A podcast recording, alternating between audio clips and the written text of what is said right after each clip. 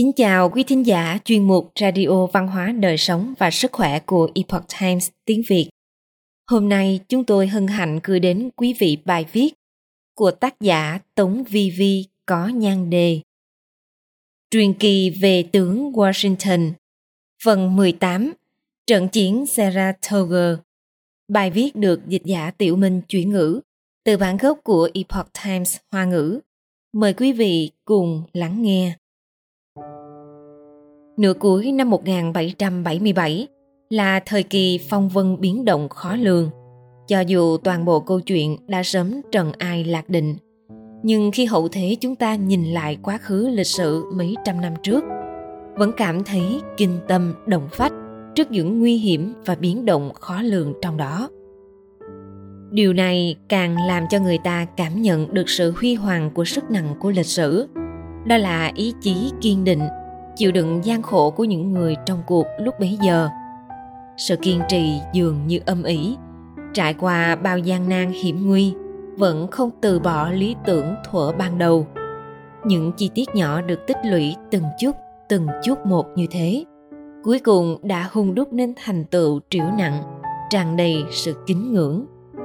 Nếu không có tinh thần của con người, có lẽ câu chuyện của nhân loại chúng ta chỉ là những sự việc phân tán và vô thức trong dòng thời gian, không thể xâu kết lại thành một chuỗi, không thể gọi thành tên. Sở dĩ lịch sử trở thành lịch sử là bởi vì ngôn hành cử chỉ của các bậc thánh nhân đã đặt tên cho nó. Sau trận chiến Brandywine Creek vào tháng 10 năm 1777, trận chiến Saratoga đã diễn ra ở vùng ngoại ô tiểu bang New York.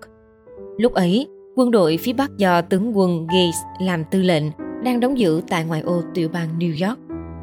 Phía quân Anh, tướng Burgoyne chỉ huy quân đội đã dẫn một đội quân đến biên giới Canada. Sau khi chiến thắng vang dội ở khu vực hồ Champlain, ông dẫn quân trở về Albany, New York. Hồi đó, các bộ lạc người da đỏ, không biết vì lý do gì, đã cùng nhau giúp đỡ người Anh, đặc biệt là trong cuộc hành quân qua rừng rậm ở tiểu bang New York và khu vực hồ Champlain.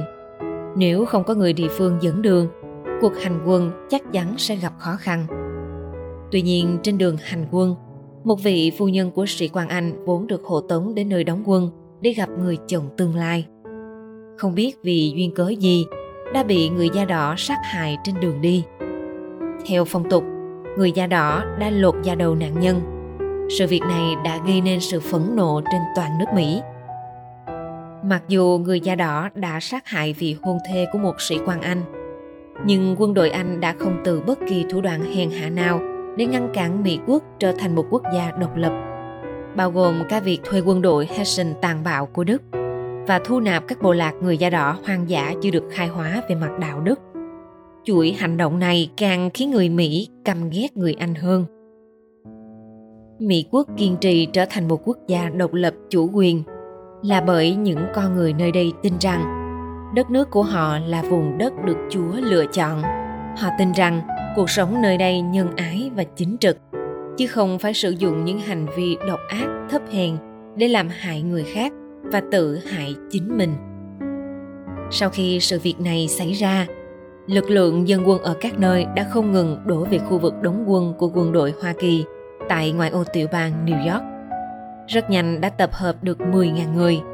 Điều này khiến cho mấy ngàn binh lính quân đội chính quy được trang bị đầy đủ. Huấn luyện chuyên nghiệp của tướng Burgoyne nhanh chóng thua kém cả về số lượng lẫn tinh thần chiến đấu. Hơn nữa, lúc này, tuyến đường tiếp viện quân nhu cho quân Anh đang bị lực lượng dân quân Mỹ cắt đứt.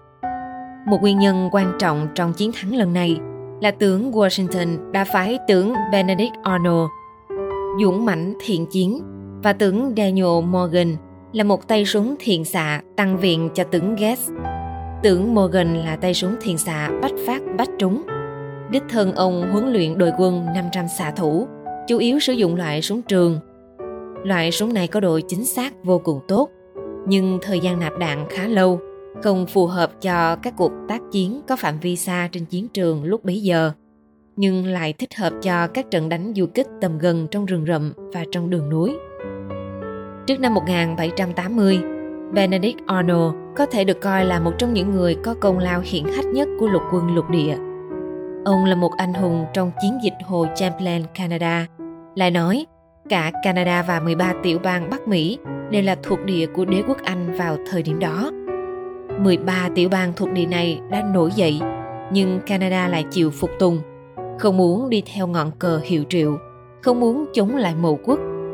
Lúc đó nếu không có tướng Arnold dẫn quân đến khu vực Ngũ Đại Hồ kiềm chế binh lực của quân Anh ở Canada, thì quân Anh đã thuận lợi kéo về hướng New York, kết hợp với hàng chục quân Anh đang trực sẵn ở đó. Đến lúc ấy, quân đội lục quân lục địa thiếu ăn thiếu mặc của tướng Washington khó có được chiến thuật hoàn hảo. Vì vậy, tướng Benedict Arnold có ý nghĩa vô cùng quan trọng trong cuộc chiến giành độc lập của Mỹ quốc. Song chính vì sự quan trọng và đặc biệt này mà ông phản bội cách mạng Hoa Kỳ đã trở thành một đả kích rất lớn, làm tan nát trái tim của tướng Washington. Trong trận chiến Saratoga, vì tướng Benedict Arnold và tướng Gates không hợp nhau, chướng mắt lẫn nhau, cho nên tướng Gates không có ý định trọng dụng ông. Vào lúc ấy, cuộc chiến đã bắt đầu. Tướng Burgoyne và đội quân của ông bị bao vây trên một ngọn núi. Quân đội Anh nhiều lần cố gắng phá vòng vây. Tướng Benedict Arnold với kinh nghiệm chiến tranh phong phú đã nhận ra trên ngọn núi phía trước, phòng tuyến chặt chẽ của quân Mỹ đã bị mở ra một khe hở. Vì thế tướng Benedict Arnold vi phạm lệnh xuất hiện trên chiến trường, dẫn đội quân tiến lên tấn công. Sau khi tướng Gates phát hiện, ở phía sau lên tiếng gọi to, sai người chạy lên kéo dây cương ngựa của tướng Arnold. Tuy nhiên, ai có thể ngăn cản được một dũng tướng như vậy? Cuối cùng, chỉ có thể chứng kiến tướng Arnold lao vào giữa trận địa quân địch. Với tài chỉ huy của tướng Benedict Arnold đã khiến cho quân của tướng Burgoyne gần như sắp phá vây thành công, bất ngờ bị chặn đánh trở lại. Trong trận chiến, con ngựa mà tướng Arnold cưỡi đã bị bắn chết. Ông ngã xuống và bị một viên đạn bắn trúng vào chân trái.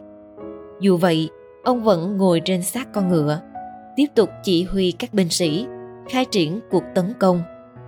Sự gan dạ và dũng cảm của ông đã khích lệ sĩ khí toàn quân. Cuối cùng, bị bao vây không còn đường thoát. Tướng Burgoyne buộc phải vẫy cờ trắng đầu hàng. Tuy nhiên, tướng Burgoyne đưa ra những điều kiện đầu hàng nghiêm ngặt, yêu cầu sau khi quân Anh hạ vũ khí xuống, toàn bộ hàng binh không bị câu lưu trong trại tù binh, mà ngay lập tức được trở lên tàu trở về Anh quốc. Lúc này tướng Burgoyne đã mất hết lợi thế, lương thảo không còn, binh lính mệt mỏi và đói khát. Nếu không đầu hàng, binh lính sẽ phải chịu đói, ngay cả ngựa cũng không còn thức ăn. Những người da đỏ dẫn đường cho quân đội Anh trước đó, khi nhận thấy tình thế không thuận lợi, đã sớm bỏ chạy tán loạn. Trong bối cảnh như vậy, vốn là một tình thế đầu hàng vô điều kiện. Thế nhưng, ai bảo người chỉ huy dẫn dắt cuộc chiến lại là tướng Gates, người luôn không muốn người khác nổi bật hơn mình. Ông dường như lo sợ tướng Burgoyne không đầu hàng, vì thế ông đã vội vàng đáp ứng điều kiện đầu hàng khó bề tưởng tượng như vậy của quân Anh. Trong trận chiến này, tướng Washington đang ở quân doanh Viraden Fia, đã lâu không nhận được báo cáo tình hình chiến sự ở Saratoga. Điều khó xử hơn là ông phải thông qua báo cáo của tướng Gates gửi tới Quốc hội lục địa để nắm được tình hình chiến sự. Trong báo cáo mà tướng Gates gửi tới Quốc hội lục địa, trên cơ bản đã gạt hết chiến tích của tướng Benedict Arnold, đã khiến cho tướng Arnold thất vọng và tức giận. Chính điều này đã gieo mầm cho sự phản bội của ông trong tương lai. Cuối cùng, sau khi tướng Washington nhận được báo cáo về chiến thắng không có tù binh, ông đã rất tức giận. Binh sĩ của quân đội Mỹ bị bắt làm tù binh nhiều như thế, lúc này đang phải chịu đựng khổ cực trong những trại tù binh tàn ác vô nhân đạo của quân Anh, bị giam trong những phòng giam như địa ngục, nơi thức ăn và không khí đều khan hiếm. Sao lại có thể trơ mắt nhìn cả năm 6.000 quân địch hạ vũ khí đầu hàng được thả đi như vậy? Ít nhất cũng nên nghĩ đến những binh sĩ đang chịu khổ trong trại tù binh của địch, ngày đêm chờ mong được giải cứu. Trao đổi tù binh chẳng phải là một cơ hội tốt hay sao? Song đã không còn kịp nữa rồi.